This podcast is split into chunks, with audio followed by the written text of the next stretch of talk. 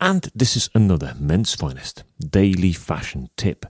My take on monograms on a shirt is that it should really only be initials and should be embroidered only on the cuff or on the waist. I tell you quickly why isn't a good idea to put it on the collar or on the chest because it's obnoxious, it's in your face. You speak to someone face to face and you all the time constantly looking at their cuff, um, at the collar or at the at the chest. So if they move in hounds a lot, you can see the cuff, brilliant. But if they don't, you don't see it.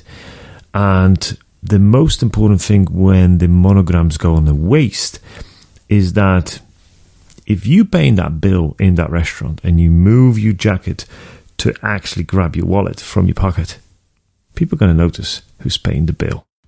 And this is Michael from Men's Finest. And for more information about men's style, go to mensfinest.co.uk.